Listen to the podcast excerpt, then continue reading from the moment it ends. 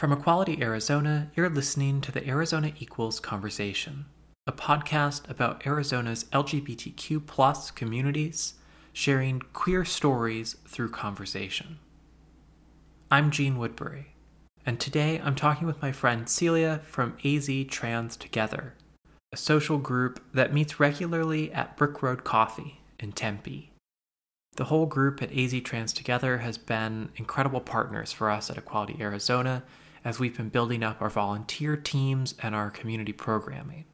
One of the big things I want to learn from my guests is how queer community grows and evolves over time in Arizona. And something I was really interested to hear from Celia is not only the way AZ Trans Together is being managed as something that's really intentionally trying not to be an organization, not to be a social service provider, but really just to be a space for people to come together. But also how it carries on the legacy of a similar trans coffee social that I was involved in years ago. AZ Trans Together doesn't really have a leadership structure, they're a social group. And while Celia is a really active participant, it's not the only thing she was here to talk about. And looking back on this conversation, I really see it as a perfect illustration of what this podcast is about how we exist in multiple communities, how those communities overlap and intersect, how we change them, and how they change us. I loved this conversation, and I hope that you'll love it too. So let's just roll the tape.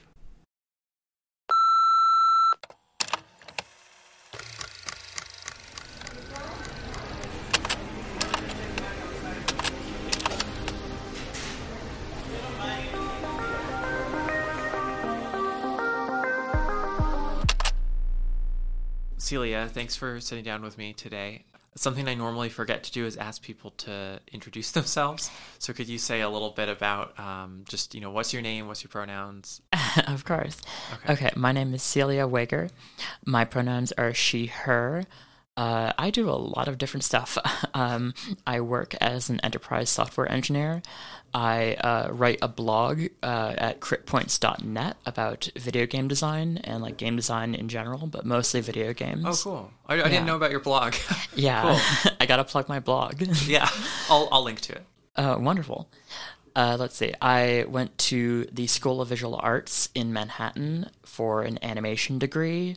I uh, what else?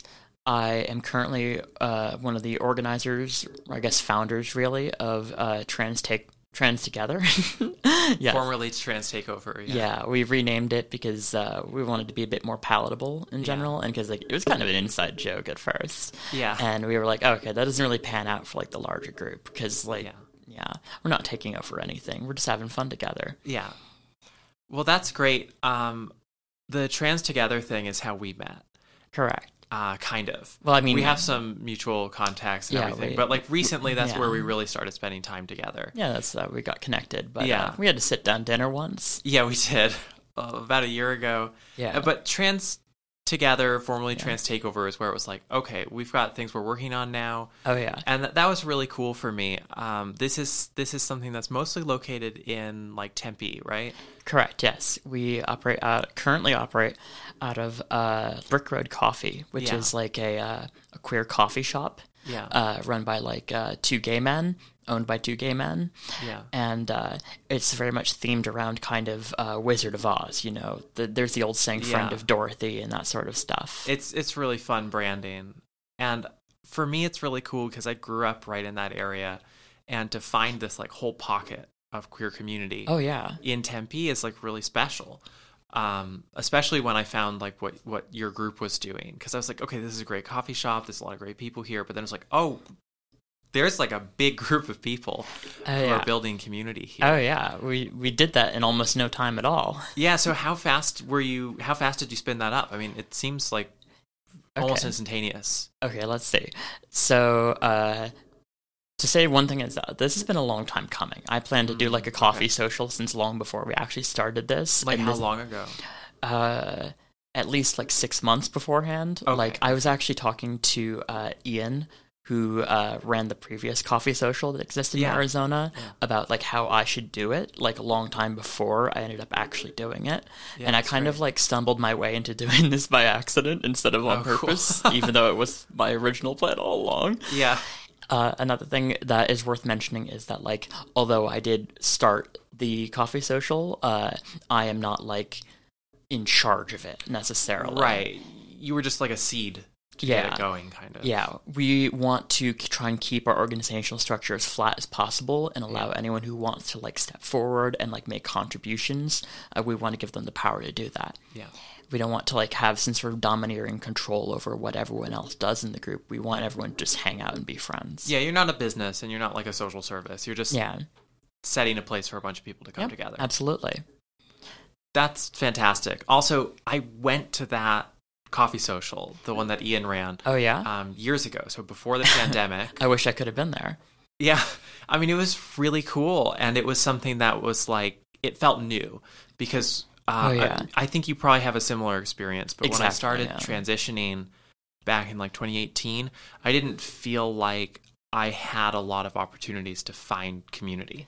Oh gosh, it was even worse for me when I started transitioning. I started transitioning like near the start, exactly at the start of uh, 2020. Oh my god. Okay. Yeah. So it's not even just like where is the community? It's like there literally there literally can't be. Yeah, I was stuff. like, I was like, okay, I, I 2020, like not even like with regards to the pandemic, but 2020 was a year for me. Hmm. So I had been, I found kind of a small like pocket of friends basically that were all queer, trans, etc. Like in 2019, and then in 2020, I like. Uh, I messed some things up. Uh, I I broke all my friendships with the group Hmm.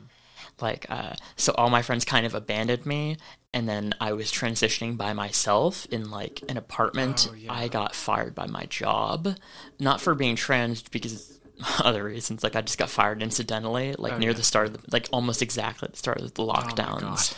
And I, so I was transitioning by myself. I had no friends. I had no job. I was slowly running out of money in this like apartment where I was like alone most of the time. Right.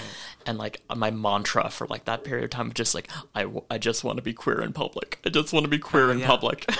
like just be able to get to that point where you can be Yeah. yourself and exist. yeah. Yeah. Because Oh like I God, I had been I had been like okay so I'd been like experimenting with like cross dressing and like cosplay stuff like Oh, yeah, during 2019. Yeah. Uh, my very first cosplay was uh, what what is it? Terry Bogard from uh, King of Fighters.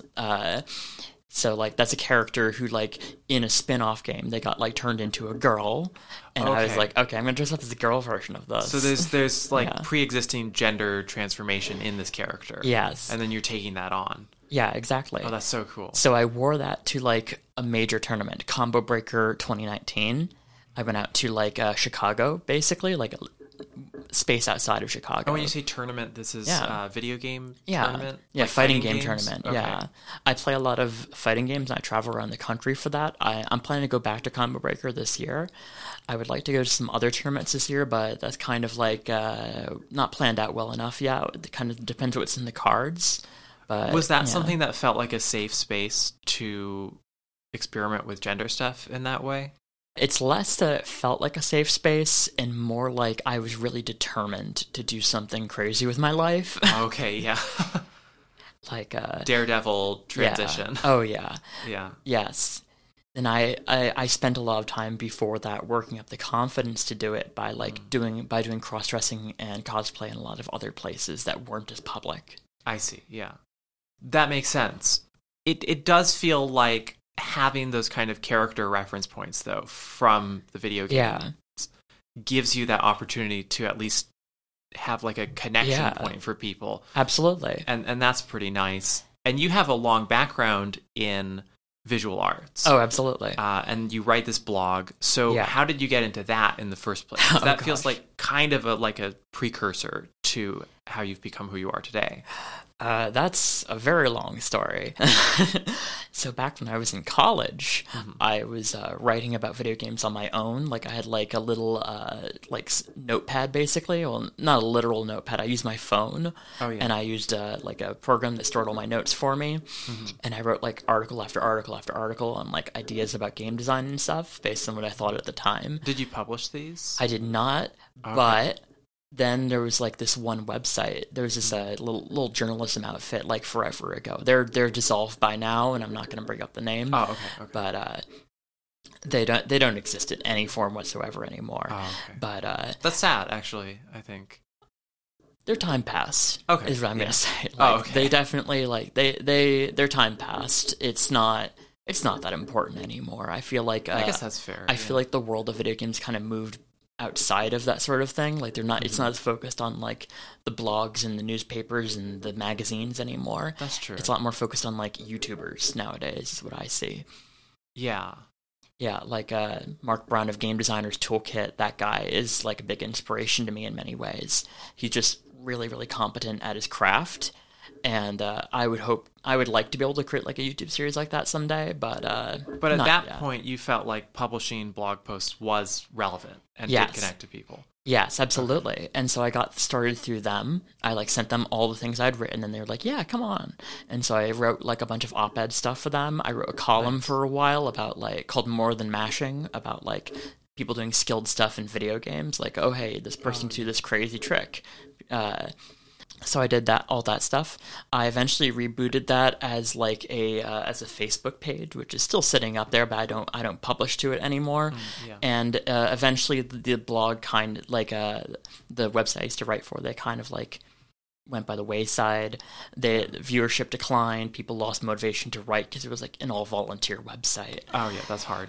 And like uh, it kind of it kind of just fell off. And so i started up my own blog. I started like a little question answer thing. So i'd like answer people's questions all the time and i just kept on publishing my answers to stuff and it built its way up into like a blog with like over 600 posts. Nice. And i've kind of developed my own theory of like game design from all of that. Well that's a great archive too oh yeah. point. absolutely. You said this was in your when you were in college. Uh, yeah what, what kind of year was that that was 2013. Okay, 2013. I went to college from 2010 to 2014, and I got into this in 2013. Okay.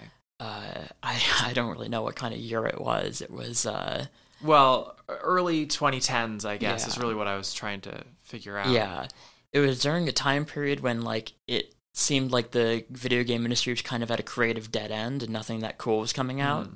So that's kind of that's kind of the attitude that went into a lot of my early writing. I feel like there was a lot of transformation on the the web at that point, like towards algorithmic social media oh, definitely, and video yeah. and stuff like that. Yeah, it was after kind of the age of algorithms had taken over. I mean, YouTube came along in like 2006 or something. Like yeah, Facebook yeah. sprung up around the same time, and then like I'd say 2013 is after the stuff got really embedded. It kind of mm-hmm. became a force unto itself instead of just like another website on the internet. It kind of became the internet itself, which is what's happened more and more over time. Right. And that can be challenging. I think when you have like a blog and there's a bunch of volunteers writing it, that's like a community that feels different than like, yeah. well, we all watch this Twitch stream together or something. Yeah. It's a community that feels different than like, oh, hey, we're, we're all in a Facebook group together. Right. Even than that. Yeah. Um, one of the things about Trans Together is that you have a Discord group, which yes, that's been a big part of it. And I think that's that's like, well, I'm gonna like, it's cool. I was gonna say it's rad, which makes me not sound cool, but it is cool. I mean, like that's a kind of internet community that I feel like has more of that kind of like old school message board vibe. In a way, it's a bit like IRC, if you remember that. Yeah, yeah. yeah. Uh, it's a lot like IRC, and I've always enjoyed online chat rooms and such. I've been in, I've used IRC and other very in like other various things since since they were since they were a big thing. Yeah. Uh, I've been I've been in various online chat communities for all sorts of different stuff, and so like I think that having that sort of instantaneous communication between a lot of different people is really important as opposed to like Facebook, where I feel like it moves at a slower pace and people can tune out more easily. Yeah, it's more synchronous. Yeah. On something like Discord. Yeah. When you moved to Arizona, well, first off, when did you move to Arizona? I moved to Arizona in 2018. Okay, so moving to Arizona in 2018, did you feel like you were able to find the kind of communities you were looking for right away, or was it difficult? It was difficult. Okay. And what were some of the obstacles for you in terms of finding those communities? Yeah, this is yeah. Uh, so the big deal. So I got called out here due to my job. My job. Okay. I had uh, just finished like a ton of tech education, so like I wasn't able to get a job as an animator, Hmm. and so I went back to school for like tech stuff, and I went through like a whole process for that, which was very involved. But ultimately, I ended up with a job that said, "Hey, come on down to Phoenix, Arizona." I see. Okay. And they relocated you. I relocated myself. They didn't Oh, even okay. pay for it. Oh, shoot. Okay. Yeah, and the amount that they would have paid, because like I had to like apply for for the, the relocation reimbursement, and the Mhm. amount they would have paid was pitiful, to be honest. Oh, that's too bad. So that's that. Yeah. But I originally lived in in Connecticut, which is why I went to the School of Visual Arts in Manhattan. Oh, yeah, that makes sense. Yeah. And so they had me move out here to Phoenix. And I've, as I mentioned, I've been involved in fighting game communities like Smash Bros. community, the Project M community, uh, various other fighting games such as like Street Fighter, Guilty Gear, etc. And I heard coming out here that this area had a very strong anime fighting game scene, which unfortunately is like mostly evaporated after uh, COVID Oh, because yeah. like a lot of those games didn't have very good like online play so like uh, they basically like no one wanted to play them anymore until like things that came out with good online play came out Well, and a lot of things that are those small kind of hyper local or niche communities just evaporated during the pandemic. I Oh, absolutely. mean, the the coffee social that Ian was running, Yeah. all that kind of stuff. It can't really hold up as well. yeah i mean if you if you have like something like a discord that can help keep people together honestly in a way that like you even if people can't meet physically you you still have this like this online chat community that works like that Yeah. and that can be a lot of fun if you have that but we didn't have that Yeah. like there wasn't exactly an there is an arizona discord from like reddit or whatever but it's not like a queer discord Right. It's like a little too generic. yeah it's a little too Yeah. generic so uh like coming here i became like a part of like the local smash and fighting game communities and uh, that was a thing but i found that like the fighting game community at least was very cliquish. Like the, they had kind of an in-group and an out-group and they did not treat me very like they didn't give me a very warm reception and Yeah. i i rubbed them kind of the wrong way with my like weird my little idiosyncras idiosyncrasies and stuff. And eventually like uh, at the end of 2018 i had kind of like a spiral where i felt really alone and i felt like i had no one around me and i uh basically had like an epiphany moment where I was like, okay, I need to make more friends. If I just make more friends, Oh, some yeah. of those people will be people that I vibe with. And I'm a very determined person. When I have like a problem in my life, I like to try and find a solution to it. I don't like to kind of sit around it or like let it fester or whatever. Yeah. Like if there if I identify a problem, I like I I attack it with precision. yeah. And so I was like, okay, let's make as many friends as possible, and some of those people will probably be people I actually get along with. Yeah.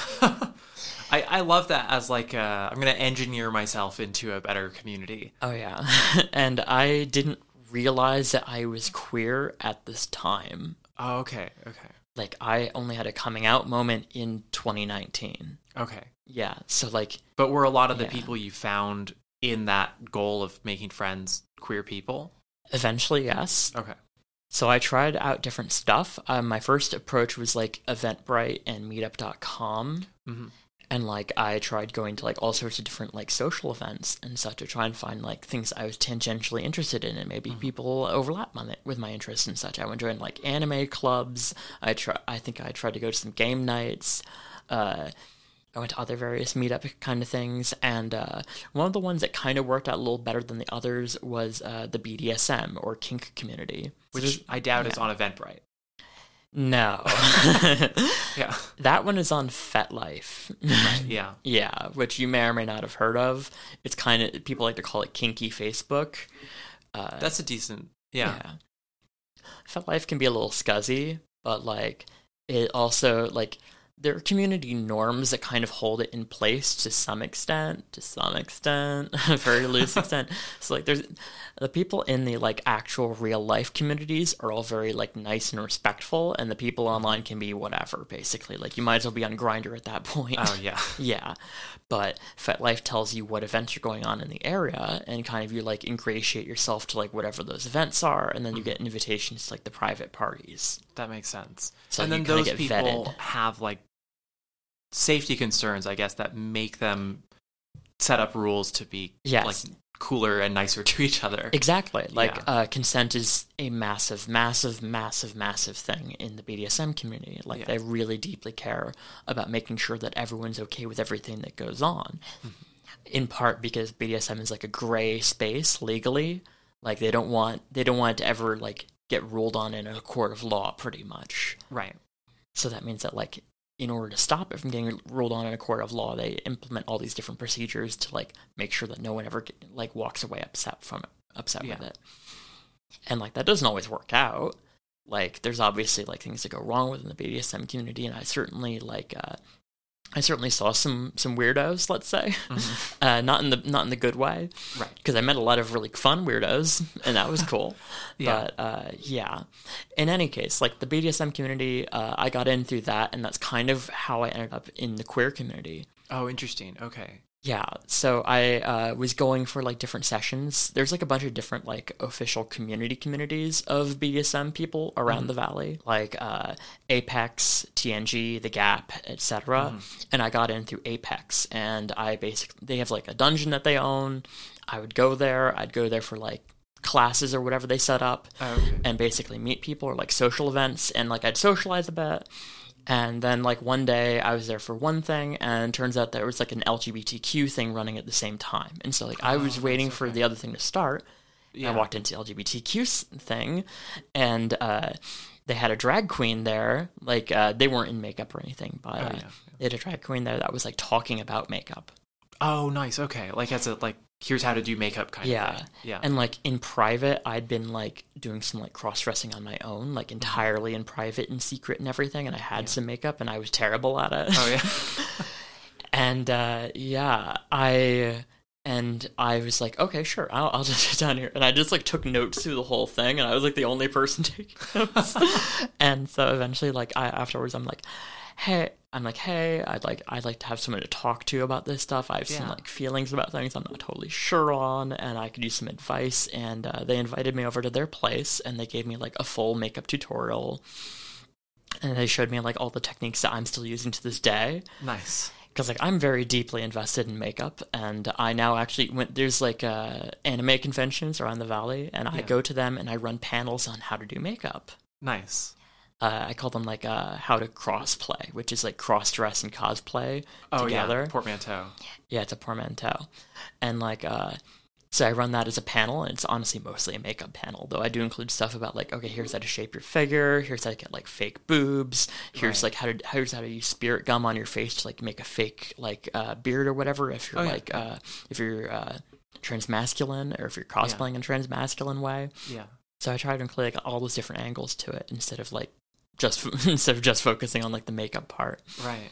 And this was something that came out of that connection at that, at Yeah, that really it kind did. of formative point. I it guess. did, and that was a big deal for me. Yeah. And uh, I end up doing like a lot of stuff on my own and improving a lot on my own through like my own processes. I end up like through trial and error, trying out all sorts of different types of makeup, and eventually figuring out what works for me. And I uh, eventually, and that's part of what helped fuel like the cosplay thing later on. Yeah. I did end up trying out like a couple cosplays at the Apex Dungeon before I ended up doing them at anime conventions and Oh, other nice, yeah. places. And uh, even before the Terry thing, I th- no, was it before? No, it was after. After I did like a Zero Suit Samus Oh, uh, yeah, mhm. at like a different anime convention, and like she has the same hair as like the Terry Bogard gender bent version. Yeah. So, and like, this is yeah. another thing where the character is like kind of very meaningfully yeah, read or maybe even canonically a trans woman. debatably. Uh, yeah.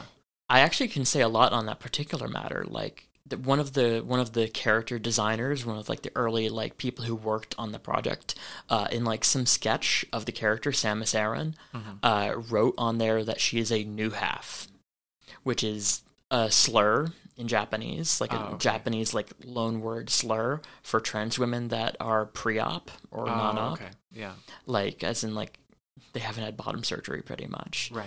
and it's kind it'd be the equivalent of like in English the equivalent that would be like she-male. Okay. Yeah. Yeah, to Yeah. give you like some bridging context there. Yeah. And uh, I mean, it's kind of apocryphal that this is the case. It's Right. but like I mean, they have a very tall, broad-shouldered woman. So I mean, Right. And in the text of the game, I think yeah. it's it's not even a character that you initially know the gender of. yeah, like so in it, it was like kept a secret until the very end of the game that this Yeah. character was a woman. Yeah. And so many people interpreted her as a man in her original appearance and become kind of a tradition ever since like have her get out of the armor at the end of the game Mm-hmm. and stuff like that. But uh it was like kept such a secret originally that like in some in some of the early like uh western comics of the character like they, they just like Nintendo be like oh yeah sure draw draw like some newspaper comic or whatever of Samus Aran they did they'd assume that she was a man oh yeah. yeah So you were experimenting with these different costumes connected to the anime Yeah. and the video games, and also meeting more and more queer people, right? yes I After eventually that first class. Yeah, I eventually like got over to uh, TNG, which is one of the other local groups, and it's uh, age capped. So like the people there are, are a younger crowd typically, and a much more queer and poly crowd in particular. Okay. So like almost everyone at TNG is like either bi or like polyam and or polyamorous. So that's a lot more common over there. Uh, so I've I met some people early on at TNG who eventually like uh, transitioned since then, and I mean I'm one of them. Yeah. So there you go. I met an ex partner. I met like a couple ex partners there, and uh, they're not, I'm not with them anymore. But like that helped get me into like a bunch of like trans friend groups and helped Yeah. me kind of explore what I was going for with all of this. Yeah. I feel like, you know, moving from those periods of like figuring out things for yourself to finding a friend group where you can really oh, understand like, absolutely. oh, there's a bunch of people with these experiences and I can Yeah. fit in in my own way. Yeah, It's it's a really huge change from that that inner journey to the community journey. definitely yes. So then going into the pandemic, this is a moment where I lost everything. you've lost all this work you've done. You are Yeah. already at this point of saying, I have to do this. yeah. and now it's like, Why am I doing this? I have to claw my way back to even being able to be in public. Yeah. It, I mean, part of it was that, like my my ex partner was like the person who saw the girl in me before I saw it in myself, oh, and so like I had to believe in myself when no one believed in me, Yeah. and that's really tough sometimes. Yeah. Especially, I mean, moving from the very beginning of the pandemic when we didn't even know what was going to Oh yeah, yeah. be just- our future. Really. Yeah, and then I guess you know spinning up the trans together. You had this idea maybe six months before you got it started, so that's a couple years later. at yeah. least, that is right? a couple of years later. We Yeah. started we started trans together at the close to the end of 2022 in uh like end of November, early October. Okay. So like right about that time we started it up and uh as said it wasn't originally intended to be like uh to be we didn't intend to start a coffee social we just kind of ended up attracting so many people that we had to we had to run spin it off into our own event. Oh yeah, yeah. Yeah. And this is something that I mean, did you just feel like in 2022 when you started thinking about that kind of thing that the pandemic has lifted enough that it was safe, or were you already able to go back to some in-person community things before that? Okay, so before uh, before I start all this, I had been a regular attendee of AZ Trans Spectrum. Okay, yeah. So AZ Trans Spectrum is one of the few trans community events that exists in the valley. Uh, I think that like one n ten does something. Maybe Southwest Center does something, Yeah. but uh, the only one that I knew of was uh, AZ Trans Spectrum. Yeah. And so, like, uh, what I felt with that group is that that's a bit more support oriented. It's kind of like, uh, it's kind of a, an, an, a place for everyone to like take their turn talking, and like you kind of say what's going on with you recently. Yeah. It's less of necessarily like a place to socialize. It feels a lot more like group therapy, to be honest. When the social coffee hour got started with with Ian at the Southwest Center years ago, Yeah, it was this real kind of defining moment early on where it was like people are coming and they're having the group therapy conversations and they're talking about their hormone regimens and they're talking about getting Yeah. surgeon's letters. And we had to really assert like this isn't that space. Those spaces exist and we want something that's like a social space that people Oh, yeah. want to keep coming back to when they've been transitioning for 4 years or 5 Yeah. years or 10 years. Which is really hard to get in these spaces that feel like support groups. Yeah.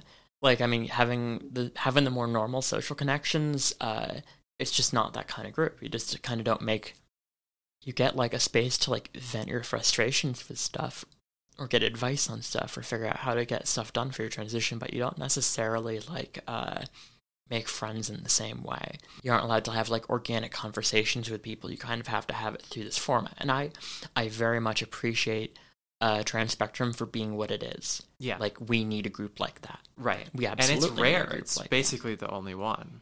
Yeah, it's the only one that we have in air. Uh, well, at least in the valley. I don't know about Tucson or The anything. Tucson has another big community too, Okay, but good. in the yeah. valley, yeah, Yeah, I've heard that Tucson has a lot of stuff going on. yeah, I do some outreach online, and uh, support groups for trans people are not very common at all. Like Mhm. they they usually only exist in much larger like much larger cities. Which this is a large city. It's one of the top five in the United States. yeah.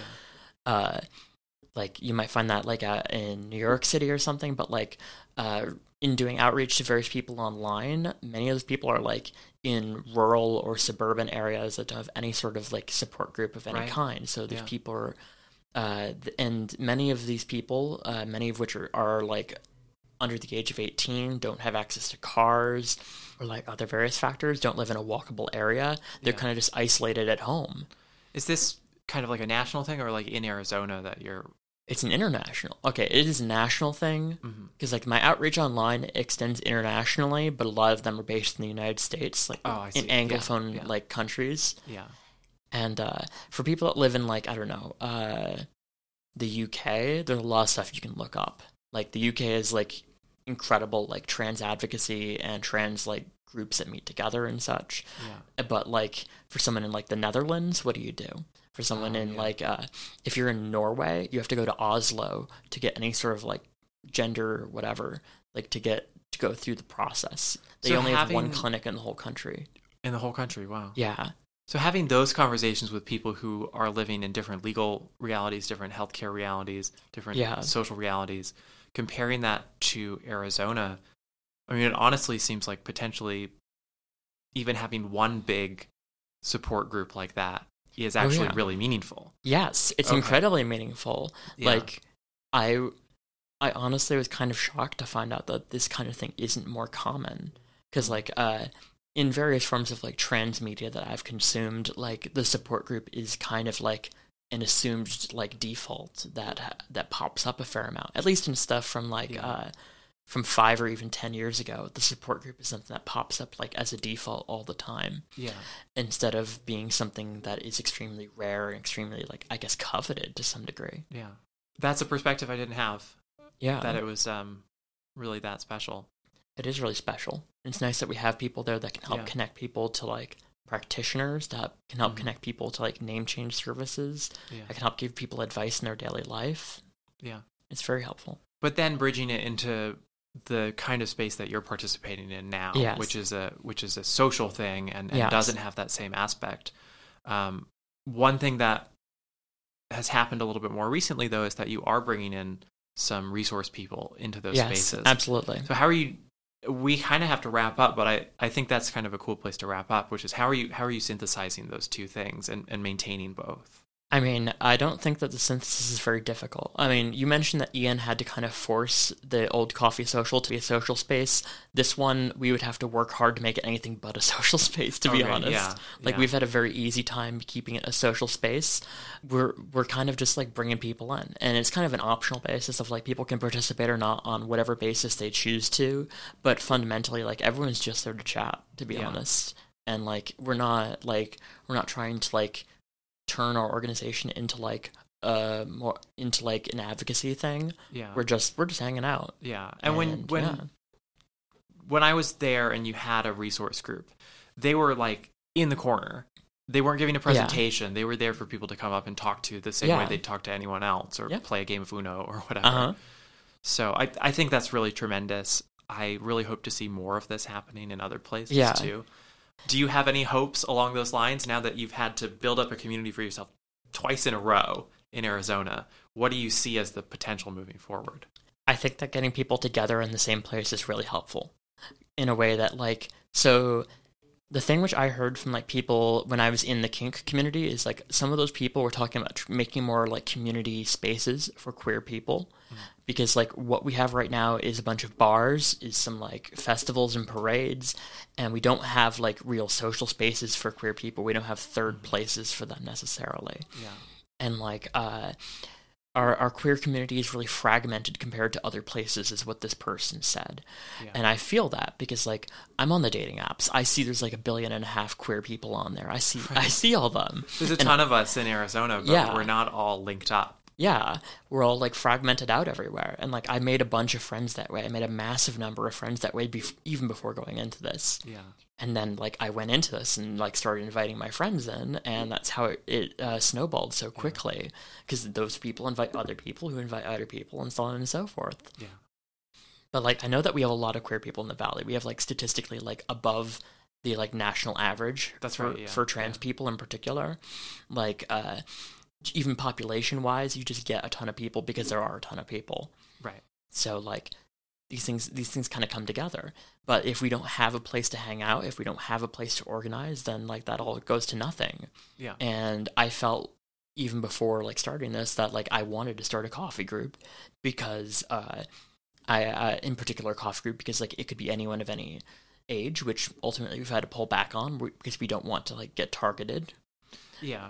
So we don't have any we don't have any Myers in the group and we're not accepting any Myers in the group Mhm. and like uh we uh it's not like an adult bar so like people on people over 18 can get in but not people Right. uh, I mean, it's not Yeah. really an adult event. It's just Yeah, it's about not. the kind of safety risks of being threatened by groups. yes Yeah. and like so like we it's not even even ignoring like the minor thing is like oh wait, anyone between 18 and 21 can get in without needing like an over 21 id or whatever which is Yeah. the case for a lot of other like kind of queer meetups or queer Yeah. spaces a lot of them are bars Yeah. And for a lot of sober people, which is a lot of queer people, yeah it's not always the best environment. Yeah, and I mean, I found Brick Road like through someone uh, at Trans Spectrum. They recommended it to me, and we Nice. drove out there. And then I ended up moving to like three minutes away from it. I'm Oh, literally down the street from it. it's pretty convenient. Yeah, that's great. And uh, I was like, yeah, this is a great place for it. yeah. I agree. I really agree. I talked with Gabe and Jesse on the podcast and seeing how they built that up and now seeing what you're doing to build community up there. Oh yeah, we're actually worried. amazing. We're actually worried we might like be attracting too many people, and we might need to find Mm, yeah. a new space soon because like we sometimes get twenty or thirty people in the same night, That's and amazing. it overwhelms the bar. right. And like we can either clog up everything or we could uh it could be like a fire marshal problem maybe Right. Yeah. so like we're looking into new places eventually uh we don't know how urgent or not urgent that is and we really want to keep it free for everyone we want it Yeah. in a convenient location we want it to be free we don't want to like we don't want to have any any like overbearing restrictions on this because Yeah. we really want to be accessible to everyone because like having community matters yeah. And accessibility matters. absolutely Yeah. Ah, everyone deserves to have a community yes. Amazing. Okay. Well, thanks so much for talking with me. This was this was really fun. Yeah, it's Uh, been great. Don't get to talk about Samus very often. yeah.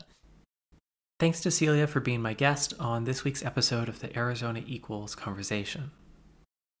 If you're queer and you want to talk to me about your story and your communities, send us an email. You can email us at hello at equalityarizona.org, or you can sign up to be a guest on an episode of the podcast by going to equalityarizona.org slash stories. Thanks for listening, and I'll talk to you again soon.